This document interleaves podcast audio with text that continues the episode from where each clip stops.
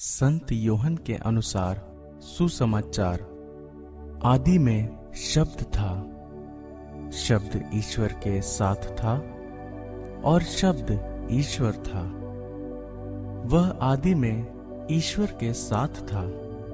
उसके द्वारा सब कुछ उत्पन्न हुआ और उसके बिना कुछ भी उत्पन्न नहीं हुआ। उसमें जीवन था और वह जीवन मनुष्यों की ज्योति था।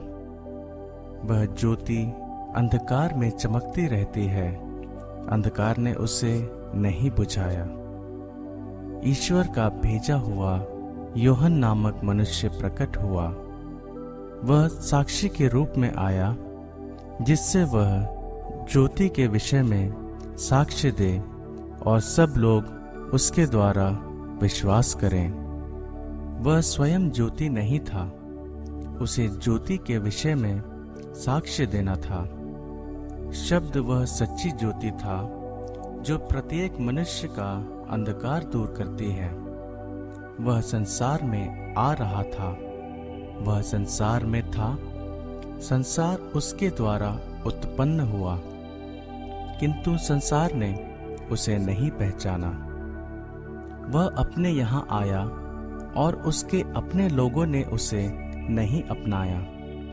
जितनों ने उसे अपनाया और जो उसके नाम में विश्वास करते हैं, उन सबको उसने ईश्वर की संतति बनने का अधिकार दिया।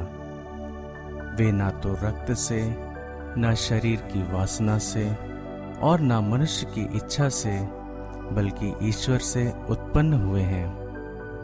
शब्द ने शरीर धारण कर हमारे बीच निवास किया। हमने उसकी महिमा देखी। वह पिता के एकलौते की महिमा जैसी है। अनुग्रह और सत्य से परिपूर्ण। योहन ने पुकार पुकार कर उनके विषय में यह साक्ष्य दिया। यह वही है जिनके विषय में मैंने कहा, जो मेरे बाद आने वाले हैं। वह मुझसे बढ़कर हैं। क्योंकि वह मुझसे पहले विद्यमान थे। उनकी परिपूर्णता से हम सबको अनुग्रह पर अनुग्रह मिला है। संहिता तो मूसा द्वारा दी गई है, किंतु अनुग्रह और सत्य ईसा मसीह द्वारा मिला है। किसी ने कभी ईश्वर को नहीं देखा। पिता की गोद में रहने वाले इकलौते ईश्वर ने उसे प्रकट किया है। जब यहूदियों ने यरूशलेम से याजकों और लेवियों को योहन के पास यह पूछने भेजा कि आप कौन हैं तो उसने यह साक्ष्य दिया। उसने स्पष्ट शब्दों में यह स्वीकार किया कि मैं मसीह नहीं हूँ। उन्होंने उससे पूछा तो क्या क्या आप एलियस हैं? उसने कहा, मैं एलियस नहीं हूँ। क्या आप वह नबी हैं? उसने उत्तर दिया, नहीं। तब उन्होंने उससे कहा तो आप कौन हैं? जिन्होंने हमें भेजा, हम उन्हें कौन सा उत्तर दें? आप अपने विषय में क्या कहते हैं?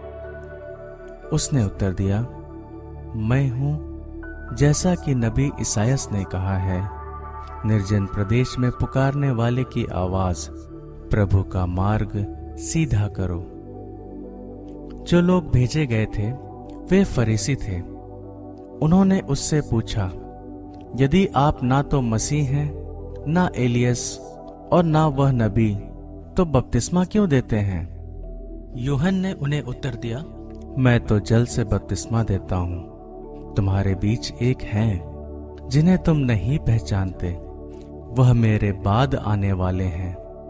मैं उनके जूते का फीता खोलने योग्य भी नहीं हूँ। यह सब यर्दन के पार बिथानिया में घटित हुआ। जहाँ योहन बपतिस्मा देता था। दूसरे दिन, योहन ने ईसा को अपनी ओर आते देखा और कहा, देखो, ईश्वर का मेमना जो संसार का पाप हरता है, यह वही है जिनके विषय में मैंने कहा, मेरे बाद एक पुरुष आने वाले हैं, वह मुझसे बढ़कर हैं, क्योंकि वह मुझसे पहले विद्यमान थे। मैं भी उन्हें नहीं जानता था। परंतु मैं इसलिए जल से बपतिस्मा देने आया हूँ कि वह इसराइल पर प्रकट हो जाए।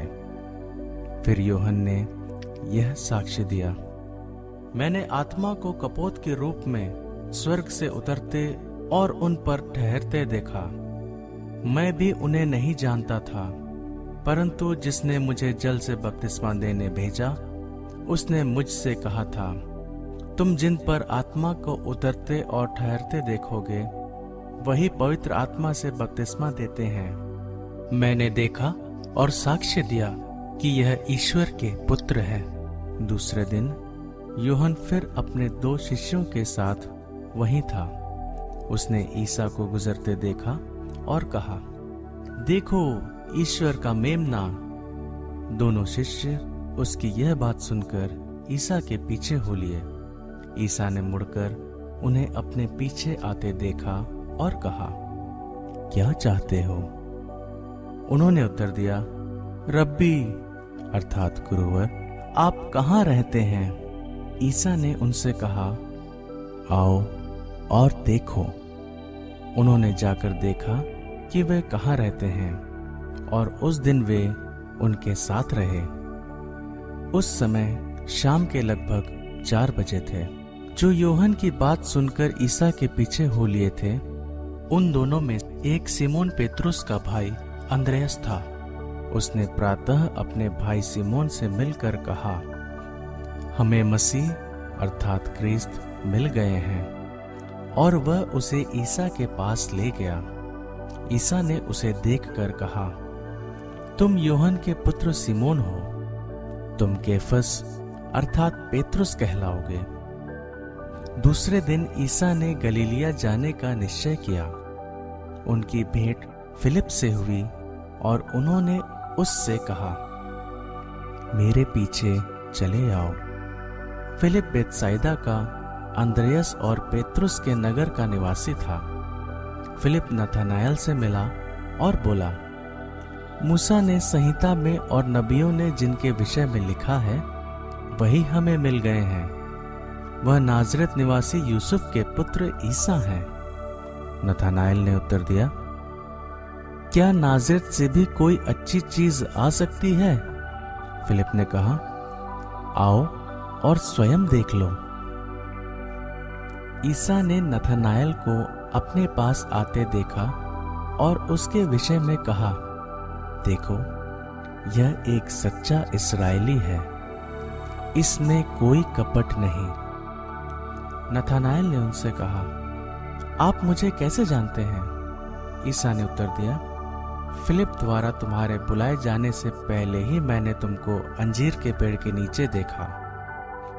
नथानायल ने उनसे कहा, गुरुवर, आप ईश्वर के पुत्र हैं, आप इसराइल के राजा हैं। ईसा ने उत्तर दिया, मैंने तुमसे कहा, मैंने तुम्हें अंजीर के पेड़ के नीचे देखा। इसलिए तुम विश्वास करते हो। तुम इससे भी महान चमत्कार देखोगे। ईसा ने उससे यह भी कहा, मैं तुमसे यह कहता हूँ, तुम स्वर्ग को खुला हुआ और ईश्वर के दूतों को मानव पुत्र के ऊपर उतरते, चढ़ते हुए देखोगे।